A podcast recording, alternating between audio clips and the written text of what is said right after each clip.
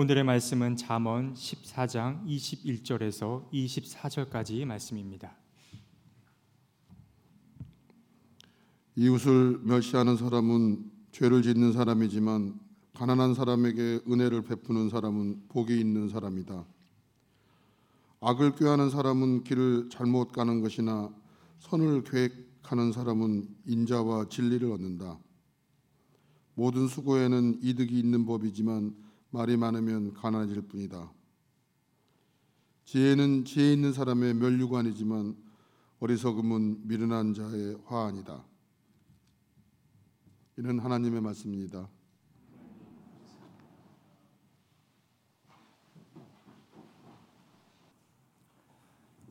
아, 여호와께 돌아가자고 하는 하상의 집사님의 찬양이 오늘 우리의 마음인 것 같아서 참 감사합니다. 아, 우리의 온 마음, 상한 마음까지도 주 앞에 내려놓고 주님의 은총, 어, 은총 앞에 우리들이 나왔으니 오늘 하나님이 우리를 위해 예배해 놓으신 아름다운 은총이 충만하게 누려지는 시간이 되기를 소망합니다. 어, 스산한 늦가을 바람이 불어오면서 우리의 삶을 자꾸만 돌아보게 만드는 나날들입니다. 금주에는 다행인지 어, 많은 사람들의 관심을 끌만한 큰 사건이 벌어지지 않았습니다. 큰 사건이 벌어지지 않은 것만으로도 참 다행이다 싶은 생각이 드는 게 우리의 삶이 되어버리고 말았습니다. 아, 이럴 때 잠시 동안만이라도 나의 생각, 나의 입장, 나의 주장 이런 것들을 좀 내려놓고 침묵하든지 아니면 나와 다른 생각을 가지고 있는 사람들의 이야기에 귀를 기울일 수 있다면 얼마나 좋을까 이런 생각을 해보고 있습니다. 야고보 사도는 일찍이 우리에게 그런 말씀을 가르치셨죠. 말에 실수가 없는 사람이 온전한 사람이다 하고 말합니다. 아, 말은 하나님의 선물임이 분명하지만 그 말이 너무나 많은 사람들을 혼돈 속에 빠뜨리고 사람의 관계를 아, 갈라놓고 하기 때문에 말에 실수가 없는 사람이 있기는 어렵지만 그래도 자기 말에 실수가 없는 사람이 온전한 사람이다. 이렇게 얘기한 바가 있습니다. 그는 아주 작은 불이 숲을 태우는 것처럼 사람의 말이 인간의 관계를 불태워버리고 만다고 얘기합니다. 그 불은 불의의 불입니다. 그리고 인생의 수레바퀴를 살라버린다고 야고보는 그렇게 말한 적이 있습니다. 타락한 말이 횡행할 때 세상은 혼돈으로 변해버리고 맙니다. 비난, 조롱, 악다구니가 넘치는 세상에 살다 보니까 우리의 마음에도 너무 상처들이 많아져 가지고 그 상처에 조그만 뭔가 자극이 가해져도 아야 하고 비명을 지를 수밖에 없는 게 우리의 삶입니다. 회초리로 맞은 상처는 그 자국은 며칠이면 지나가지만은 말로 맞은 상처라고 하는 건 좀처럼 낫지가 않기 때문에 우리는 말로 입었던 내상들 속에서 신음하고 살고 있는지도 모르겠습니다. 그 때문에 우리는 말의 이면 속에 있는 아픔들을 헤아리는 여백을 좀 가졌으면 참 좋겠다 하는 생각이 듭니다. 요즘 그 제 주제는 늘 말과 관련된 주제들입니다.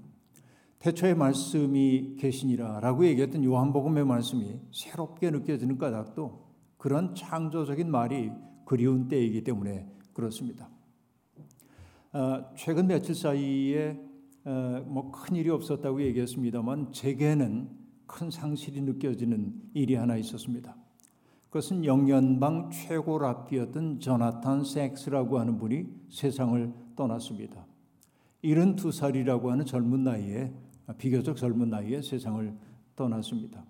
제가 그분의 일을, 이름을 얘기하는 까닭은 오래전에 그분이 썼던 책 가운데 차의 존중 또 사해의 재창조라고 하는 그 책을 읽으면서 우리가 가지고 있는 성서의 세계관을 가지고 우리가 만들어가야 할 세상이 무엇인지에 대한 이야기를 감명 깊게 보았기 때문에 그렇습니다. 그 관점이 너무 놀라웠기 때문에 저는 아마존을 통해서 그분의 책을 구입해서 읽었고 아마 한 열대 권쯤 되지 않나 싶은데요. 그러니까 최근 7, 8년 사이에 아, 제 사고 방식에 상당히 많이 영향을 미쳐준 저자가 바로 그 사람이라고 얘기할 수 있을 겁니다. 그러니까 그의 죽음은 제게는 참 아프게 다가왔고 그래서 서재에 앉아서 그분의 책들을 일람하다가 분열된 세상을 치유하기 위하여라고 하는 아, 그렇게 번역될 수 있는 책을 꺼내놓고 이렇게 이렇게 넘기며 책을 보고 있었습니다. 그러다가 아름다운 이야기 하나와 만났습니다. 그 이야기를 여러분께 들려드리고 싶은데요. 매주 금요일 새벽이면은 네밀로프의 랍비가 사라지곤 했습니다. 네밀로프는 지금의 우크라이나에 속해 있는 조그만 소읍인데요. 거기에 랍비가 금요일마다 사라지는 겁니다. 회당에 가봐도 없고 학교에 가봐도 없고 늘 열려 있는 그의 집에 가봐도 랍비는 보이지 않았습니다. 사람들은 랍비가 어디로 사라졌는지 몰랐습니다. 그래서 그들은 말하기를 아마도 랍비는 하늘에 올라가셨을 거야 그렇게 생각했습니다. 왜냐하면 그는 거룩한 사람이었기 때문에 그렇습니다. 마을 사람들은 언제나 먹을 것이 필요했고 그리고 마을 사람들은 평안한 삶의 공간이 필요했고 평화가 필요했습니다. 그 때문에 거룩한 그분은 금요일마다 하늘에 올라가서 하나님께 탄원을 할 거라고 그렇게 믿고 있었습니다. 어느 날 리투아니아 출신의 학자 한 사람이 찾아와서 랍비를 만나고 싶어 했습니다. 그날이 마침 금요일이었는데 랍비가 하늘에 올라갔다는 마을 사람들의 이야기를 듣고 뭔가 이상한 비밀이 있을 거라는 생각이 들어서 이 비밀을 사라짐의 비밀을 내가 밝혀버리라 생각하고 그는 목요일 밤에 몰래 랍비의 집에 숨어들어 새벽이 되기를 기다렸습니다. 아니나 다를까 이 랍비는 새벽이 되자 일어나서 어, 자기의 기도 의자에 앉아가지고 하나님께 기도했습니다. 깊은 한숨을 내쉬고 때때로 흐느끼며 울며 기도를 마쳤습니다. 그러더니 그가 자리에서 일어나서 입고 있던 옷을 벗고 장롱에서부터 허름한 농부의 옷을로 갈아입었습니다. 그리고 서랍을 열더니 도끼 한 자루를 꺼내가지고 어딘가로 가는 것이었습니다. 리투아니아 학자는 그의 뒤를 밟아갔습니다. 랍비가 가는 곳은 다른 곳이 아니라 바로 마을 저편에 있는 숲이었습니다. 소리가 잘 들려오지 않을 만한 곳에 이르렀을 때 그는 큰 나무 한 그루를 도끼로 찢기 시작했고 마침내 나무가 쓰러지자 그는 그걸 잘게 잘라서 장작으로 만들었습니다. 그것을 다 이렇게 묶어가지고 등에 짊어지고 그는 마을로 들어갑니다. 아직 사람들의 통행이 없었던 그런 어, 때였던 거죠. 그곳으로 들어가 가지고 랍비는 어느 가난한 집의 문을 두드립니다. 이른 아침이었습니다. 아주머니 한 분이 나오더니 누구시냐고 묻습니다. 그러자 랍비는 저는 바실리인데요. 뗄나무를 좀 팔고 싶어 가지고 왔어요. 아주 싼 값에 드리겠습니다. 이렇게 말을 합니다. 그러자 그 아주머니가 대답합니다. 저는 너무 가난해서 뗄나무를 살 수가 없답니다. 그러자 아, 외상으로 드리겠다고 말합니다. 제가 외상을 어떻게 갚을지 모르겠는데요. 그때 랍비가 대답을 했습니다. 하나님을 믿으시지요? 하나님께서 어떤 방식으로든지 제게 갚아주실 겁니다. 염려하지 마세요. 그래서 그 아주머니가 얘기합니다. 하지만 저는 너무 병이 위중해가지고 불을 피울 힘이 없답니다. 랍비가 얘기합니다. 염려하지 마세요. 제가 불을 피워드리죠. 그리고 그 집에 불을 피워주고 불의 온기가 집안을 따뜻하게 하는 것을 느끼고 그리고 그 랍비는 작별 인사를 고 집으로 돌아왔습니다. 리투아니아에서 온 그 학자는 그 아름다운 광경을 본 후에 그 마을에 머물면서 랍비의 제자가 되었습니다. 그리고 사람들이 랍비가 어디 갔냐고 금요일마다 물을 때 낯선 사람들이 물을 때마다 마을 사람들이 랍비가 하늘에 계실 겁니다라고 말할 때마다 이 리투아니아 사람은 이렇게 말했습니다. 아니요, 하늘보다 더 높은 곳에 계실 겁니다. 그렇게 얘기를 하는 거예요. 그렇죠? 여러분 이 얘기가 뭔지 여러분 느낄 수 있죠? 그렇습니다. 이 아름다운 이야기 속에는 거룩함의 본질이 무엇인지, 신앙의 신비가 무엇인지를 오롯이 보여주는 내용이 깃들어 있습니다. 곤경에 처해 있는 사람을 위해 나무를 베고 불을 피워주는 그 일은 평범한 일처럼 보이는지 몰라도 그 일이야말로 가장 거룩한 일임을 이 이야기는 우리에게 들려주고 있습니다. 세상에는 일상의 모든 일들을 통해 하나님의 빛을 드러내는 사람들이 있습니다. 말끝마다 종교적인 언어를 사용하는 사람들 말고 마치 배타적인 구원의 특권을 가지고 있는 것처럼 사방에 떠들고 다니는 사람들 말고 자기 주변에 있는 한 사람 한 사람을 아끼고 그들을 돌봐주려고 하는 마음을 쓰고 있는 사람이야말로 정말로 거룩한 사람임을 이 이야기는 우리에게 들려주고 있습니다. 물론 하나님을 제대로 섬기기 위해서는 하나님과 관련된 직무들을 성실하게 수행해야 할 필요가 있는 것은 분명합니다. 그러니까 우리가 성찬식을 행할 때도 함부로 행하면 안 되고 세례식을 베풀 때도 함부로 하면 안 되고 정말 잘 준비한 의례를 치러야만 하는 게 분명합니다. 하지만은 참된 신앙과 거룩한 삶이라고 하는 것은 우리가 살고 있는 비근한 일상 속에서 배어 나와야 하는 것입니다.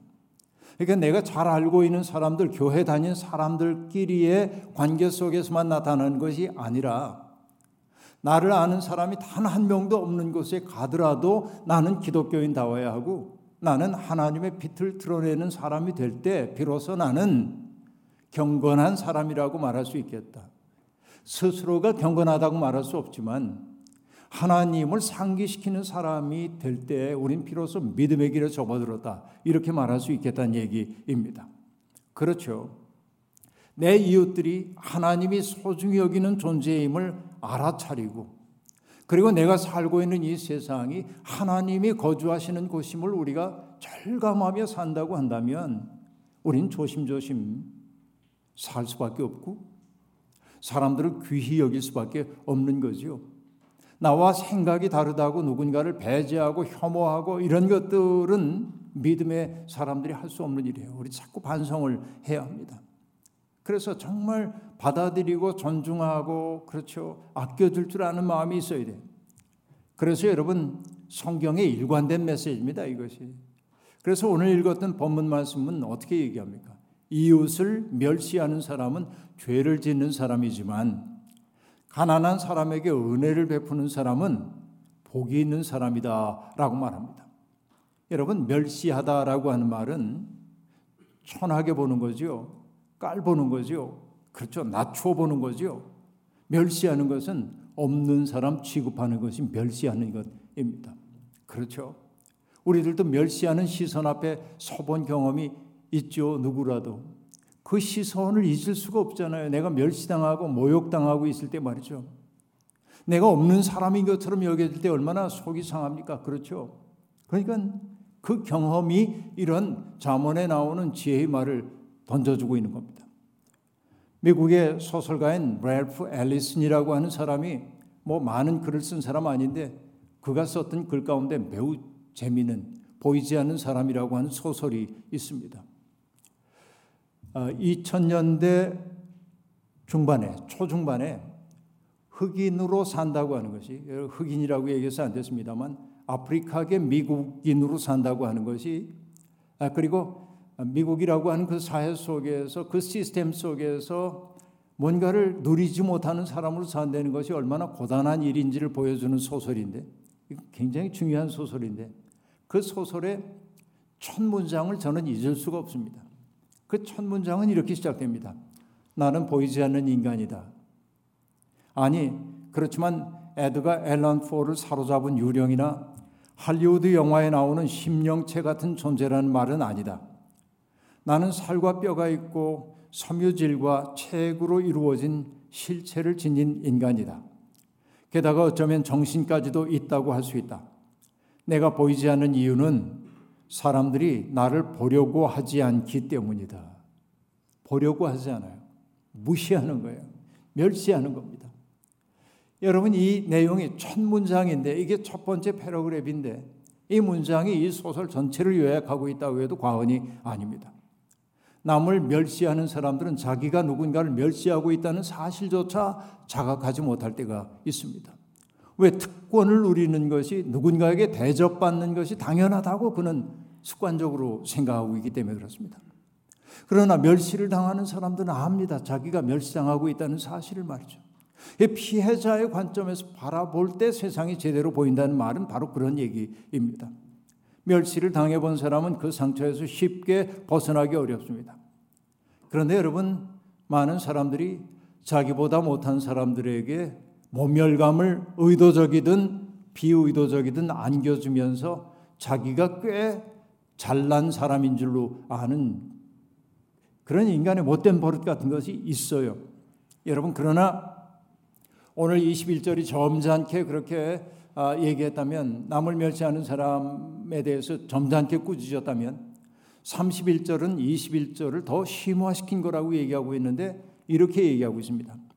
가난한 사람을 억압하는 것은 그를 지으신 분을 모욕하는 것이지만 공핍한 사람에게 은혜를 베푸는 것은 그를 지으신 분을 공경하는 것이다 라고 말하고 있습니다.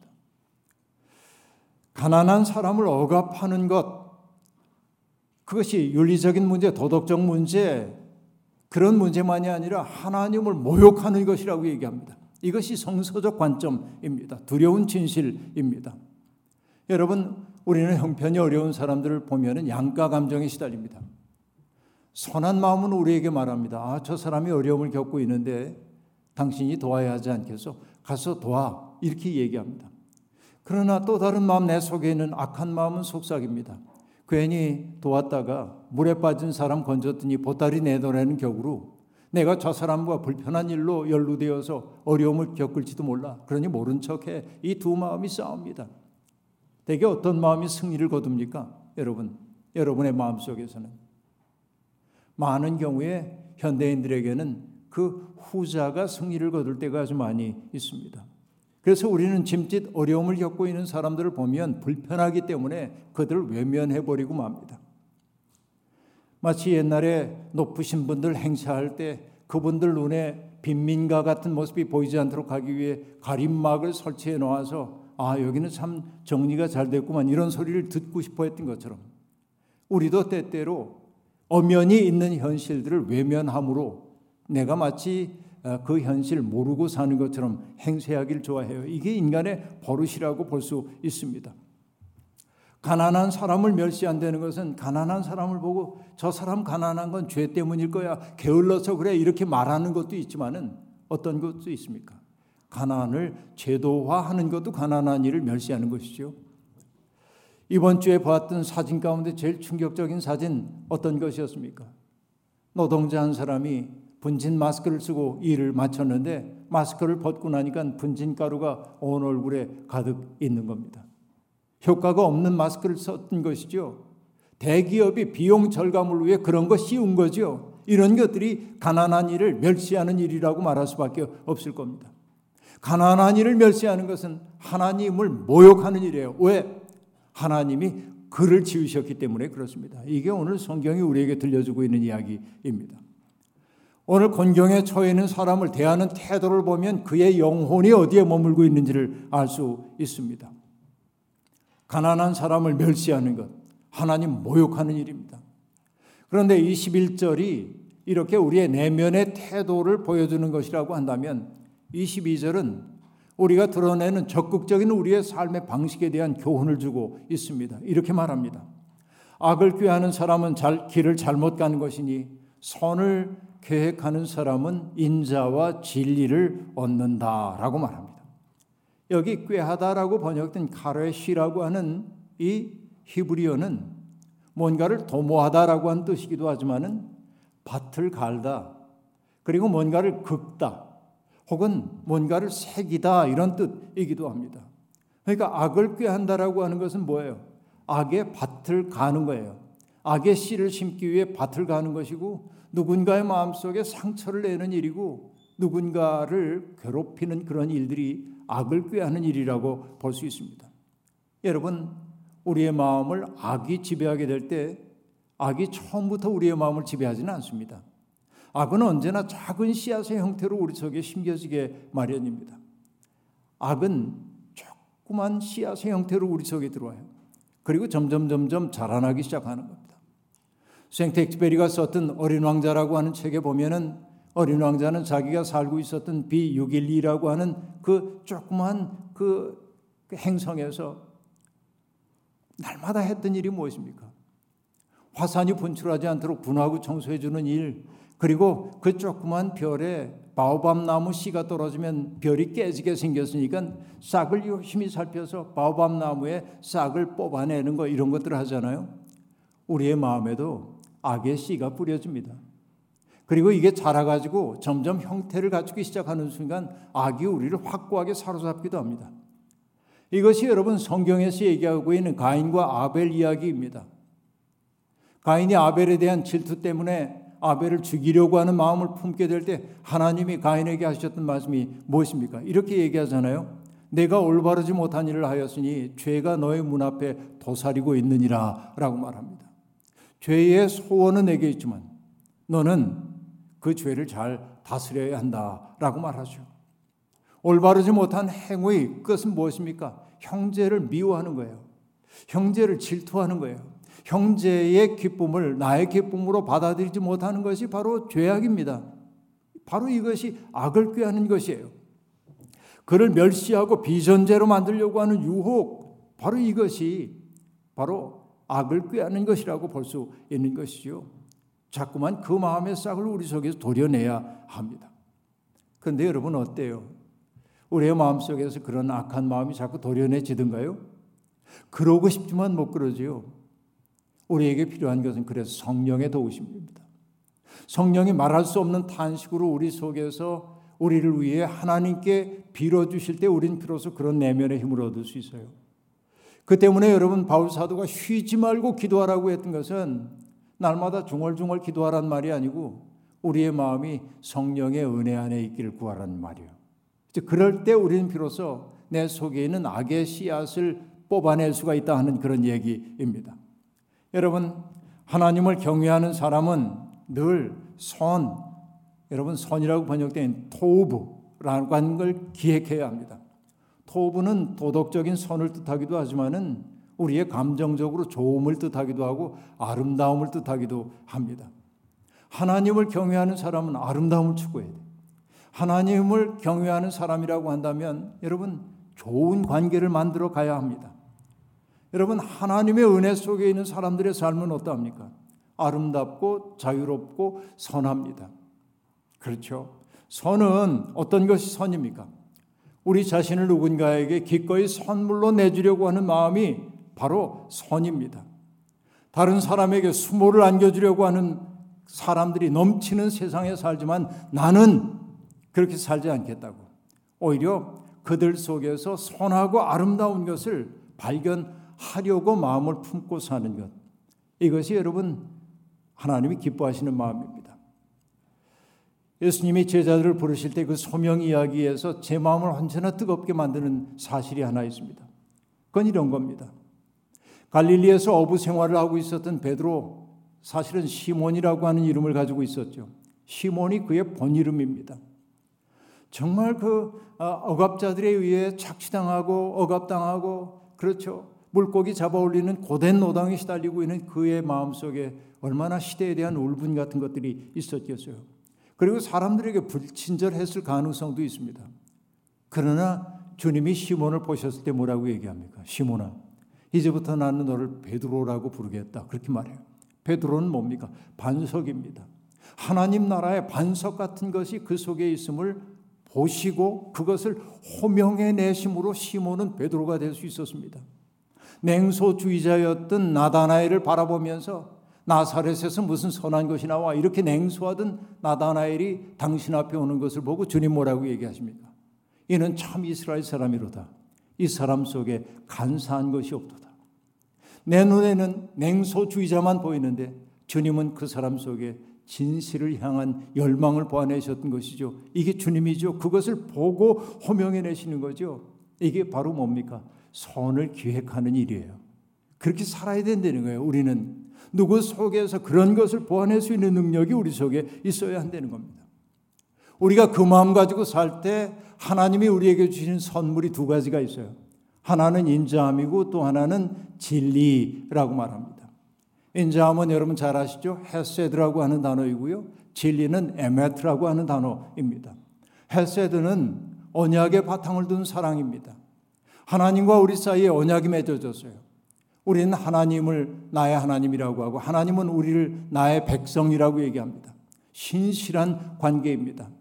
때때로 우리는 하나님을 거역하기도 하지만은 하나님의 사랑은 우리에게서 멀어진 적이 없습니다. 이것이 헤세드입니다. 주님의 인자하심을 찬미해야 하는 까닭은 주님의 사랑이 우리의 관계를 지탱해 가고 있기 때문에 그렇습니다. 그런데 이렇게 선을 도모하는 사람에게 주시는 진리 에메트라고 하는 것은 진리라고 번역될 수도 있지만 이게 꼭 이치처럼 느껴져서 어렵지만 사실 에메트라고 하는 단어는 확실성, 안정감 이런 뜻으로 번역될 수도 있습니다. 그러니까 선을 도모하는 사람의 삶이 확실한 거예요. 선을 도모하며 사는 사람의 삶이 안정된 거예요. 이게 중요해요. 믿음직한 거라고 얘기할 수 있습니다. 그는 자기 이익을 따라 초신하지 않기 때문에 스스로 확고하고 어지간한 바람 앞에도 흔들리지 않는 것입니다. 그래서 여러분 선을 도모하는 사람은 확고히 선 사람이 되는 것이지요. 이게 오늘 성경이 우리에게 들려주는 얘기입니다. 히브리의 지혜자는 모든 수고에는 이득이 있는 법이라고 말합니다. 반면에 말이 많아지면 가난할 뿐이라고 또한 얘기하고 있습니다. 수고 한자로 보면 고통, 쓰라림을 받아들이는 게 수고이죠. 여러분 사랑은 수고를 동반합니다. 수고하지 않는 사랑이라고 하는 것은 진정한 사랑이 아닙니다. 그 수고는 마음씀도 있지만 내 몸이 따라갈 때 진정으로 수고하는 것이라고 얘기할 수 있겠습니다. 모든 수고에는 이득이 있다. 나의 욕망을 이루기 위해 수고하는 것도 이득이 있지만 그러나 누군가의 좋은 이웃이 되기 위해 수고하는 것이야말로 진정한 이득이다. 오늘 이걸 가르쳐 줍니다. 말만 하는 것은 점점 우리를 가난하게 만든다라고 말하고 있습니다. 그런데 여러분, 우리 인생의 경험이지요. 어딜 가든지 몸이 따라가며 수고하는 사람들은 말이 적은 편이고, 수고는 좀처럼 안 하는 사람들이 말은 또 많고, 이런 경우가 제법 많이 있죠. 이거는 말, 뭐라고 그래야 돼? 질량 불변의 법칙도 아니고, 뭐라고 해야 여러분 이런 경험들이 우리에게 있잖아요. 정말 몸으로 일하는 사람들은 그렇게 말 많이 안 해. 근데 그렇게 일 안 하는 사람들은 되게 말이 좀 많은. 뭐 반비례하는 뭐 이런 이런 것들이 좀 있어요. 좋은 말은 물론 중요합니다. 우리가 주고받는 말이 사회 분위기, 지향을 만들기 때문에 그렇습니다. 그러나 그보다 더 중요한 것은 내 이웃의 무거운 짐을 나누어 지려고 하는 사랑의 수고를 받아들이는 것입니다. 우리가 사랑의 수고를 하지 못하도록 하는 것은 어떤 마음들이죠? 귀찮다라고 하는 생각, 또 힘들다라고 하는 생각, 그 인력에서 벗어나서 그렇죠. 그 장벽들 귀찮다 혹은 힘들다 하는 그 장벽들을 넘어서서 이웃들의 세계에 접근하게 될 때 여러분 욕망의 인력은 느슨해지고 우리는 이웃 사랑할 수 있는 사람으로 점점 변해 갈 겁니다. 그러나 여러분, 사랑의 수고를 하는 사람들도 가끔은 지칠 때가 있습니다. 내가 이렇게 수고하는데 사람들은 손가락 끝 하나 까딱 안 하는 것처럼 보이면 힘들고 원망하는 마음이 생깁니다. 그때는 잠시 내려놓고 쉬는 게 좋습니다. 왜냐하면 선을 행하는 일을 할당량 채우듯 하다 보면 너무 힘들어지기 때문에 그렇습니다. 그러니까 잠시 내려놓고 자기를 채울 필요가 있습니다. 정말로 중요한 것은 얼마만큼의 양의 일을 하느냐가 아니라 내가 하고 있는 일을 얼마나 사랑과 감사로 하느냐가 중요하기 때문에 그렇습니다. 미국에서 Catholic Worker, 그러니까 가톨릭 노동자 운동을 벌였던 거의 성인이라고 얘기할 수 있는 도로시 데이라고 하는 분이 있어요. 그분은 정말 어려운 사람들을 위해 일하고 헌신했습니다. 그러나 그도 때때로 모든 일 내려놓고 조용한 곳에 가서 쉬었습니다. 사람들은 그 모습이 낯설게 여겨져요. 왜 그러냐고 묻습니다. 그때 도로시 데이가 했던 얘기가 있습니다. 다른 이들에게 아무 도움도 주지 못하는 마른 샘이 되지 않으려면 나 역시 이처럼 달디단 샘물을 마셔야만 합니다. 라고 말합니다. 샘물이 내 속에 있을 때 나도 누군가에게 샘물을 주는 사람이 될 수 있단 말이죠. 여러분 또로시 데이든 혹은 앞서 얘기했던 네밀로프의 라피든 그들의 삶은 정의를 추구하면서도 자비를 베푸는 자기를 누군가에게 선물로 주려고 하는 삶을 살았음을 알 수 있습니다. 바로 그것이 거룩한 삶입니다. 바로 그것이 신앙의 신비 속에 들어간 삶이라고 말할 수 있겠습니다. 잊지 마십시오. 지금 우리가 서 있는 그 자리가 하나님이 계신 자리입니다. 믿음의 길 위에서 우리가 우리 자신을 의의 무기로 하나님께 내드리게 될 때 우리는 그 선한 일을 도모하게 될 때 우리의 삶의 이야기는 다양해지고 우리의 삶의 토대는 점점 든든해지리라 확신합니다. 여러분 성도들의 사귐은 그런 것이 되어야 합니다. 주님의 뜻대로 살면서 겪었던 아름다움의 이야기들을 우리가 나눠야 합니다. 이야기가 나누어지고 공유되고 풍요로워지게 될 때 청파 신앙 공동체는 날마다 든든히 서가게 될 겁니다. 지난 추수감사절을 전후해 가지고 저한테 뭐 그때 설교할 땐 45분이 메시지 주셨다고 얘기했는데 이후에도 계속 메시지들이 와 가지고 꽤 많은 그 삶의 이야기를 제가 들으면서 아, 목사만 제대로 살면 되겠다 하는 생각이 들었어요. 정말 아름다운 이 이야기들 여러분께 다 드리지 못하는 게 유감인데 우리 교원들이 너무 아름답게 노력하며 살고 있는 그 모습이 제게 정말 목회자로서의 감사, 긍지 이런 마음을 제게 심어줬습니다. 고맙습니다. 이 이야기가 풍성해질 때 우리는 조금 더 아름다운 세상에 살게 될 것입니다. 주께서 함께 해주셔서 우리가 선 그 자리가 하나님을 만나는 자리임을 알고 우리가 선 자리에서 누군가에게 나를 선물로 주는 아름다운 인생이 되기를 주의 이름으로 축원합니다. 아멘. 주신 말씀 기억하며 거듭의 기도 드리겠습니다. 자비로우신 하나님, 언제나 우리를 세상의 중심에 놓고 생각해 보면 세상이 무섭고 원망스럽기도 합니다.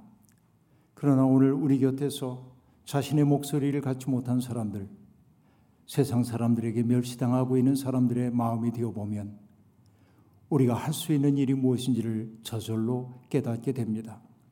하나님, 하나님의 인자하심을, 하나님의 진실하심을 우리에게 선물로 주시옵소서. 그래서 세상에 나아가 우리도 달디단 샘물을 마신 사람답게 목마른 사람들에게 갈급한 사람들에게 생명의 생수를 나누어 주며 살 수 있게 인도하여 주옵소서. 그리고 하나님 우리가 게으른 사람 되지 말게 도와주시고 사랑의 수고를 할 줄 아는 사랑의 사람들로 날마다 변화되어 가도록 이끌어 주옵소서. 예수님의 이름으로 기도하옵나이다. 아멘.